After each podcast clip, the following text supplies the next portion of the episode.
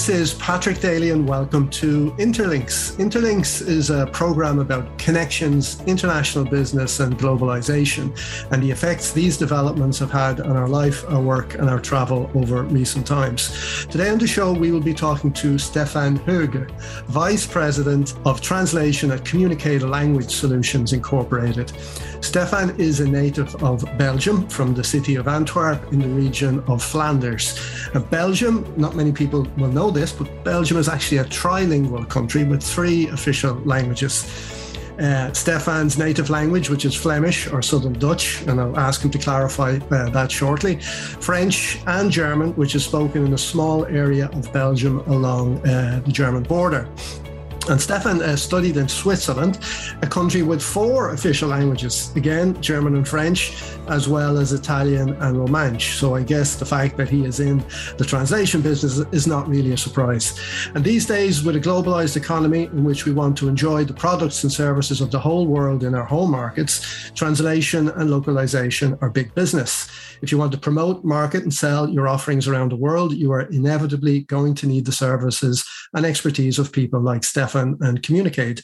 So, welcome, Stefan, and thank you very much for being here with us today. What a fantastic introduction! It's like like I'm a world star. Thank you. there you go. There you go. Tell me. So, what is the uh, the official situation? Is Flemish Dutch? Are they two different languages? Is one a variant of the other, a dialect? What is the relationship? So I guess it, it it all depends a little bit on your perspective, but but there are some things that are objectively true. Uh, Dutch speakers in Belgium and Holland use the same dictionary, so that would allude to the fact that it's the same language. We do speak with different accents, and if you if you want to kind of get an idea of of how those differ, I would think it's very similar uh, to the difference between American English and British English. You hear anybody speak, you're going to figure out immediately whether they're from one side or the other side. Mm. But the language is essentially the same. Part of the complexity of the situation is that um, there's a lot of history intermingled. Uh, and I don't know whether you know the history of Belgium, but we uh, gained our independence from Holland. And so that's part of the mm. in the fold with the fact that there was there was wasn't there a religious difference back in the, in the past like belgium yeah. is majority catholic and netherlands is majority protestant right yeah that's that that's a little farther back that's under the the spanish uh, inquisition that the the protestants essentially fled over the border and made up the netherlands uh, so to speak so there's there's social, cultural, economical, and historical differences between the two regions. And that makes it so that when you ask a person in Belgium what, what language they speak, you're likely to get the, the answer Flemish. Unfortunately, my personal opinion is that a lot of times we kind of shoot ourselves in the foot that way because it makes it sound like a small dialect in the north of Belgium, when indeed it's Dutch. And if you look historically, we speak the same language as in Holland, uh, yeah. essentially, so to speak. So, so t- tell me then um, about your career to date and how you came into this world of translation and localization. Yeah, it's it, well, it, it wasn't a coincidence, uh, as you already alluded, uh, so to speak, that I ended up in this uh, in this industry. I actually um, moved with my parents. My dad was um, an executive for Bayer Co- Co- Corporation and worked uh, in logistics of all things uh, in uh, for Bayer and synthetic rubber. And they had a headquarters in Freiburg, Switzerland, the French part of Switzerland. And so I moved there with my parents to the French part of Switzerland, spoke Dutch at home, French with my friends uh, outside at home, and then I ended up going to school in the German part of Switzerland at an American school. So those are the four languages that I uh, that I ended up speaking, and then through that's German, French, Dutch, and English. Is that it? That's that's correct. Yes, and a, a little bit of English too. Yes. Um, so I yeah, and then uh, I I ended up uh, in in my twenties having an, a number of uh, tour guiding jobs and ended up meeting somebody from San Francisco. And the next thing you know, there's always a woman involved. Usually, the next thing you know, I end up in uh, in San Francisco, and from there it was it, it, I, I, ended up being in san francisco during the dot-com uh, era uh, ended up working for a translation uh, agency and a language service provider who needed somebody who spoke fluent english and french and got sent back to europe to uh, to start the paris uh, office of that company. And the rest is history. I've been in the same industry ever since. And uh, localization, to me, that term implies a lot more than translation. It kind of hints at cultural attunement, connection, maybe even capturing the zeitgeist of a place. So, from a business perspective, what exactly is meant by localization? So th- this is one of these industry rounds, controversies, contradictions, and, and discussions that are ever ongoing um, localization is a word that's very well known by everybody who's in my industry, but practically not by anybody outside of the industry. And a lot of times when we uh, when we mention the term localization, we get blank stares. So uh, it was actually coined in the mid 1990s to describe the processes of adapting content to different languages, regions, and, and technical specifications and it was born from the desire to reach new markets around the globe. Unfortunately, again, outside of our bubble, people typically have no idea what it means. And so there's an ongoing discussion about what we should really name it and whether it should receive a different uh, denomination, so to speak recently um, I discussed with some of my colleagues how maybe we should call it Lang Ops because that has a, a reference to language that's usually easier. Mm-hmm. As in language op- language operations, yeah.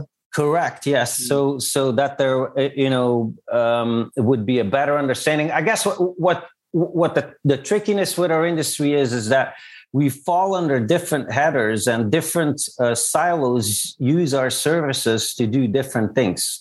For example, um, we typically report to things like like product management or marketing or it might even be that we're involved in HR uh, and and we're doing uh, legal documentation uh, for a, a, corporation to operate in a different locale.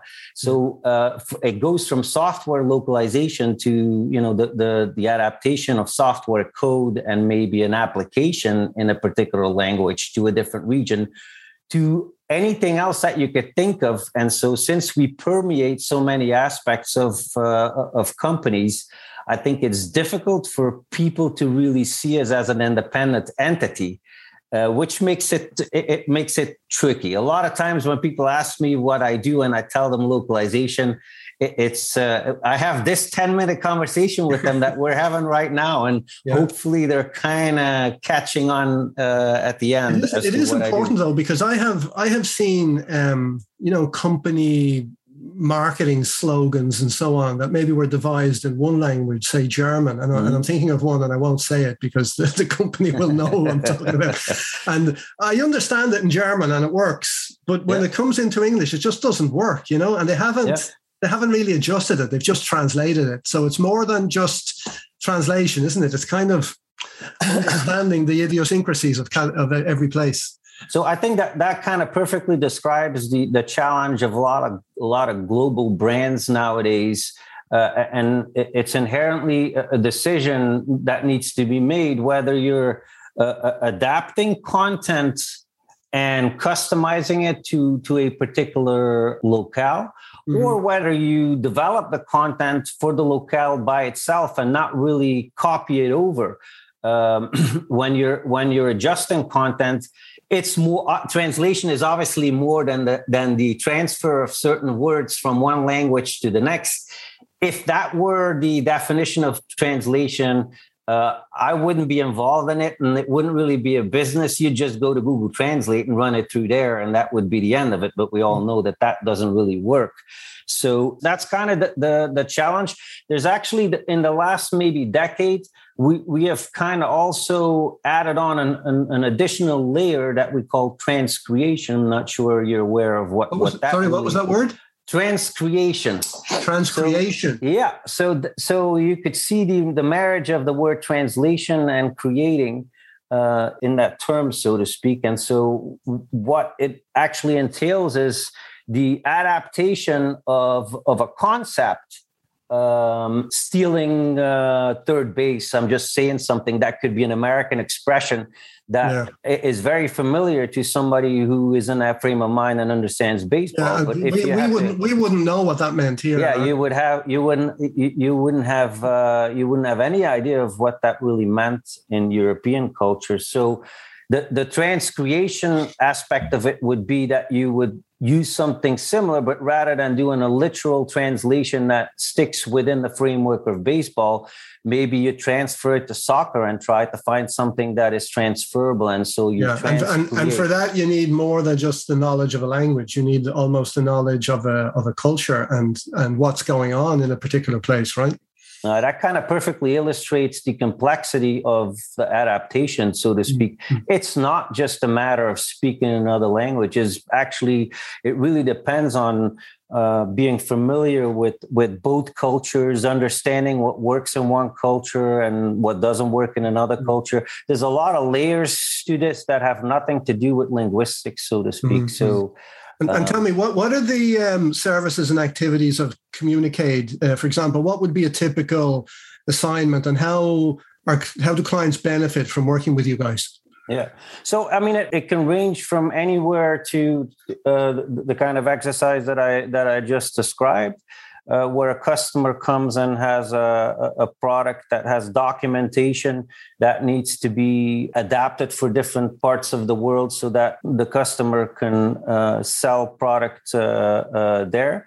Uh, we do a lot of e-commerce uh, type of engagement for the Canadian market, for example, as well, and that's kind of really interesting. Some parts of the world, Quebec in particular, have very strict regulations in order to sell products uh, and inventory there. So if you want to sell your goods, they, the product descriptions have to be available in French before you even can put them out on the market. Mm-hmm. So we do that type of thing where we have arrangements and and and push content through on a daily basis uh, where it needs to be translated and, and adjusted uh, very quickly uh, and we help clients just do market research and, and get a better idea of what it would take to adapt the product uh, for for a, a, foreign locale and what to pay attention to. Um, mm. Mentalities are very different from one mm. part of the world to the so other. That might, so that might be. Would that extend, for example, to say in a food product, changing the packaging or changing the presentation or the ingredients, even?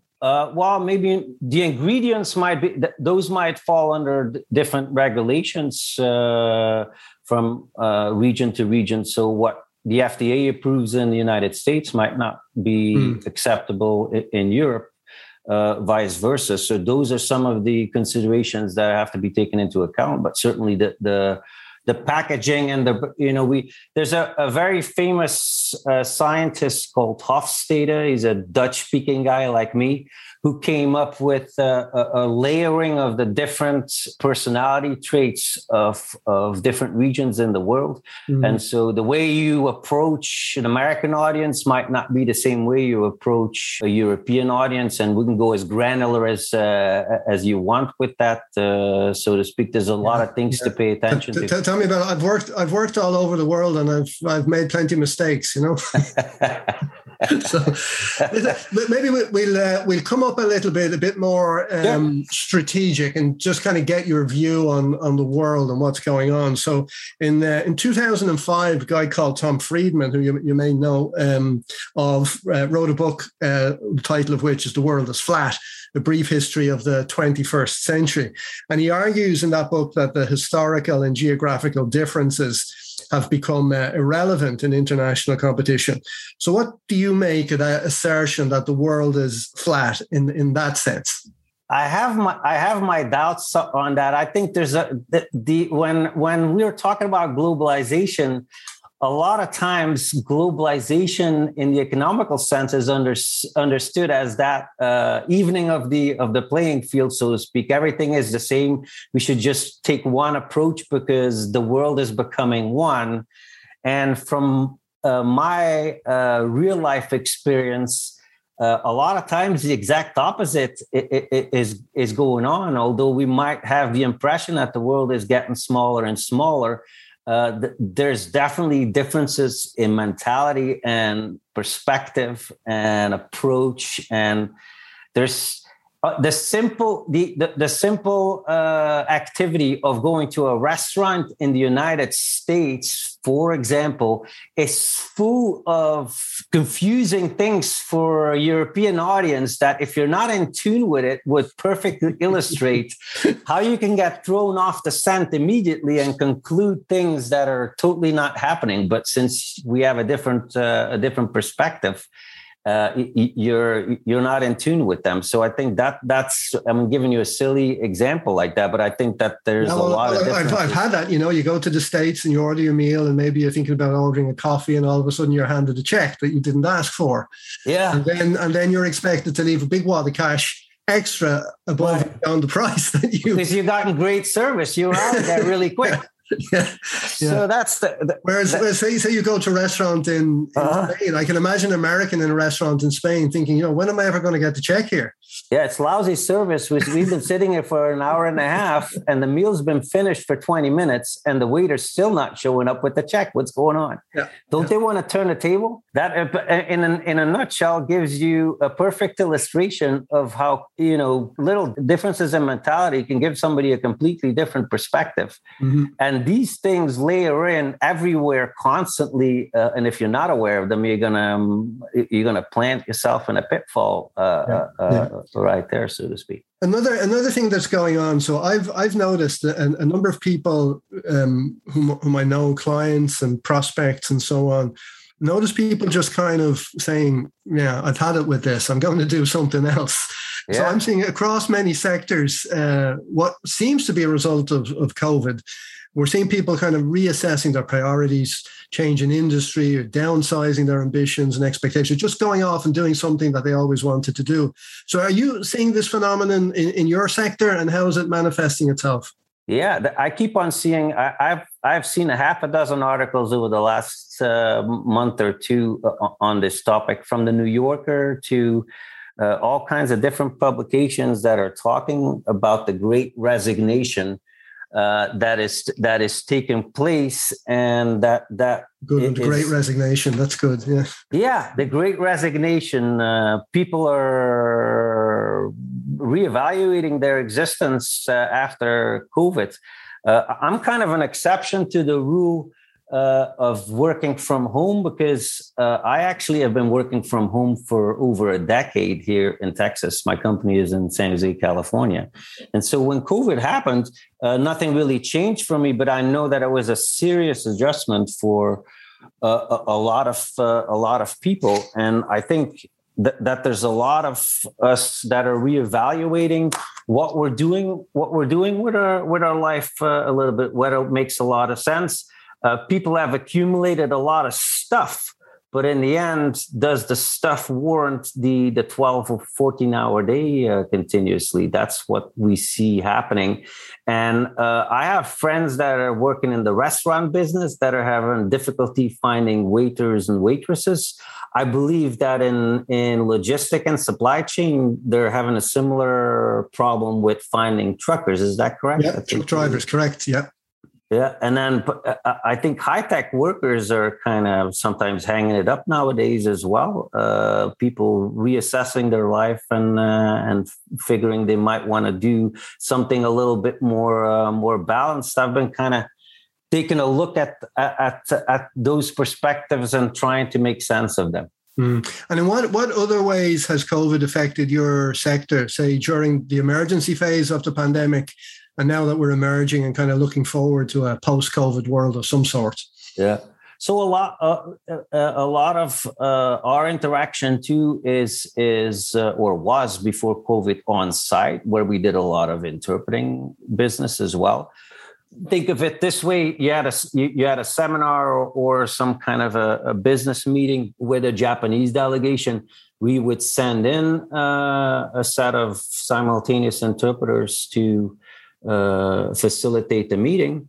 Um, when COVID happened and we couldn't no could no longer go on site, uh, that was a, a serious adjustment uh, in the beginning, uh, especially. I think Zoom uh, was something that almost coincided with COVID. I don't know how they how they figured that out, but it, as soon as COVID happened, Zoom seemed to be there. It's not like we didn't have that type of technology kind of before. It seems like, but these guys really, um, you know, jumped on the occasion to provide the exact type of service uh, that we were looking for and that actually changed and morphed the uh, the, the activity. Uh, a lot of the the networking events that I'm going to uh, nowadays have morphed into online virtual events, mm-hmm. in which maybe before they were uh, limited to a geographical locale. But nowadays, um, we see people from all over the world uh, jump in. So that's a globalization thing that is happening uh, all of a sudden people can connect uh, and look i'm i'm you're talking to a guy in dallas and i'm talking to you here in uh, in dublin and we're doing it real time. And other than it's a little bit earlier for me you would never be aware that there's uh, that we're geographically uh, away from one another. Yeah we take it we take it for granted now but yeah uh, a small number of years ago it would have been considered extraordinary. So talking of globalization over the last 5 or 6 years between Trump, Brexit, climate change, COVID. We've heard a lot about the retrenchment or even the reversal of globalization. But, you know, if you think about it, the rise of economies like China, like India, Indonesia, Mexico, Turkey, many more around the world, we're kind of headed to a, a world that's more complex, more varied, more multi multipolar. So, what's your own view on where we are with globalization and, and where we're headed? So I, I definitely think that it's gotten a lot more complex, and this viewpoint of of the flat Earth globalization, where there's a one size fits all approach, in my mind, is definitely the wrong way to go, and and a recipe uh, for not a lot of success. Um, I do a, a, lot of uh, business with people that are heavily involved in in the uh, in the Asian market and China in particular, and I think that there's a tremendous evolution there where uh, um, to simplify it a little bit, uh, 20 years ago, you could present yourself in, in China as an American or a Western outfit, and that would pretty much guarantee success and would make you look as a uh, as something exotic. I think there's a lot more focus now on on uh, national nationalism, maybe not, but it's pride. It's it's cultural pride that that is percolating to to the front. And I actually hear all the time now from companies that they're better off presenting themselves as uh, inherently Chinese and and uh, and coming from an, a, a, local angle than to even admit that they're uh, uh foreign funded and potentially turn off uh, turn off people uh, there. So we certainly are part of that evolution. Mm-hmm. We help companies. So, so that, that kind content. of situation is actually going to require more attunement to what's going on locally, right? So if I'm coming from outside yeah. say to Turkey or I'm going to Indonesia, um, I need to be a lot more in tune with what is the reality there in, in that case. Yeah.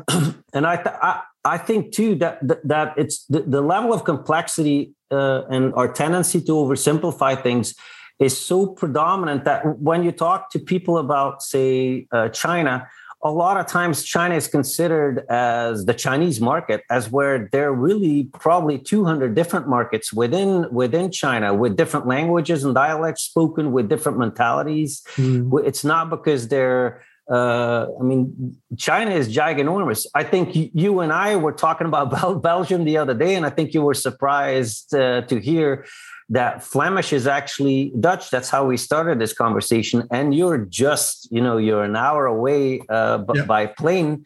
And it's a little detail that you ignored because, you know, the, typically we don't get sucked into the details that much, uh, uh, um, the details of each other, so to speak. So that's my world. I, I, you know, advise people on those differences all the time. And I prevent them from falling into traps that they that they wouldn't know about. And then out, outside of um, business, in your spare time, uh, I think you have some interesting and quite unusual hobbies, right? Mm-hmm. Tell me about yeah. them. So that, that's in the Flemish tradition too. You, you, you, know about the Flemish painting tradition, right? Yes, I do. Yes. Yeah. Well, I'm not Rubens, but um, we um, we we do have oil painting tradition in my culture, and I actually grew up uh, watching my grandpa uh, make oil paintings uh, in his home, and um, at some point uh, that bug caught me. So um, I've been painting ever since. I've been making oil paintings for the past 30 years or so. So if people Google my name, that one of the lucky things with an exotic name like mine is that there's really not two of me around. So if you Google Stefan Huyghe, uh, you'll H- you'll H U Y G H E H E. Yeah, you'll find me on Instagram or on Facebook, and you'll see my photorealistic uh, oil paintings. I I, uh, I like the mechanical and the shiny so that's um, something you'll find out about me, and and uh, maybe you'll like it.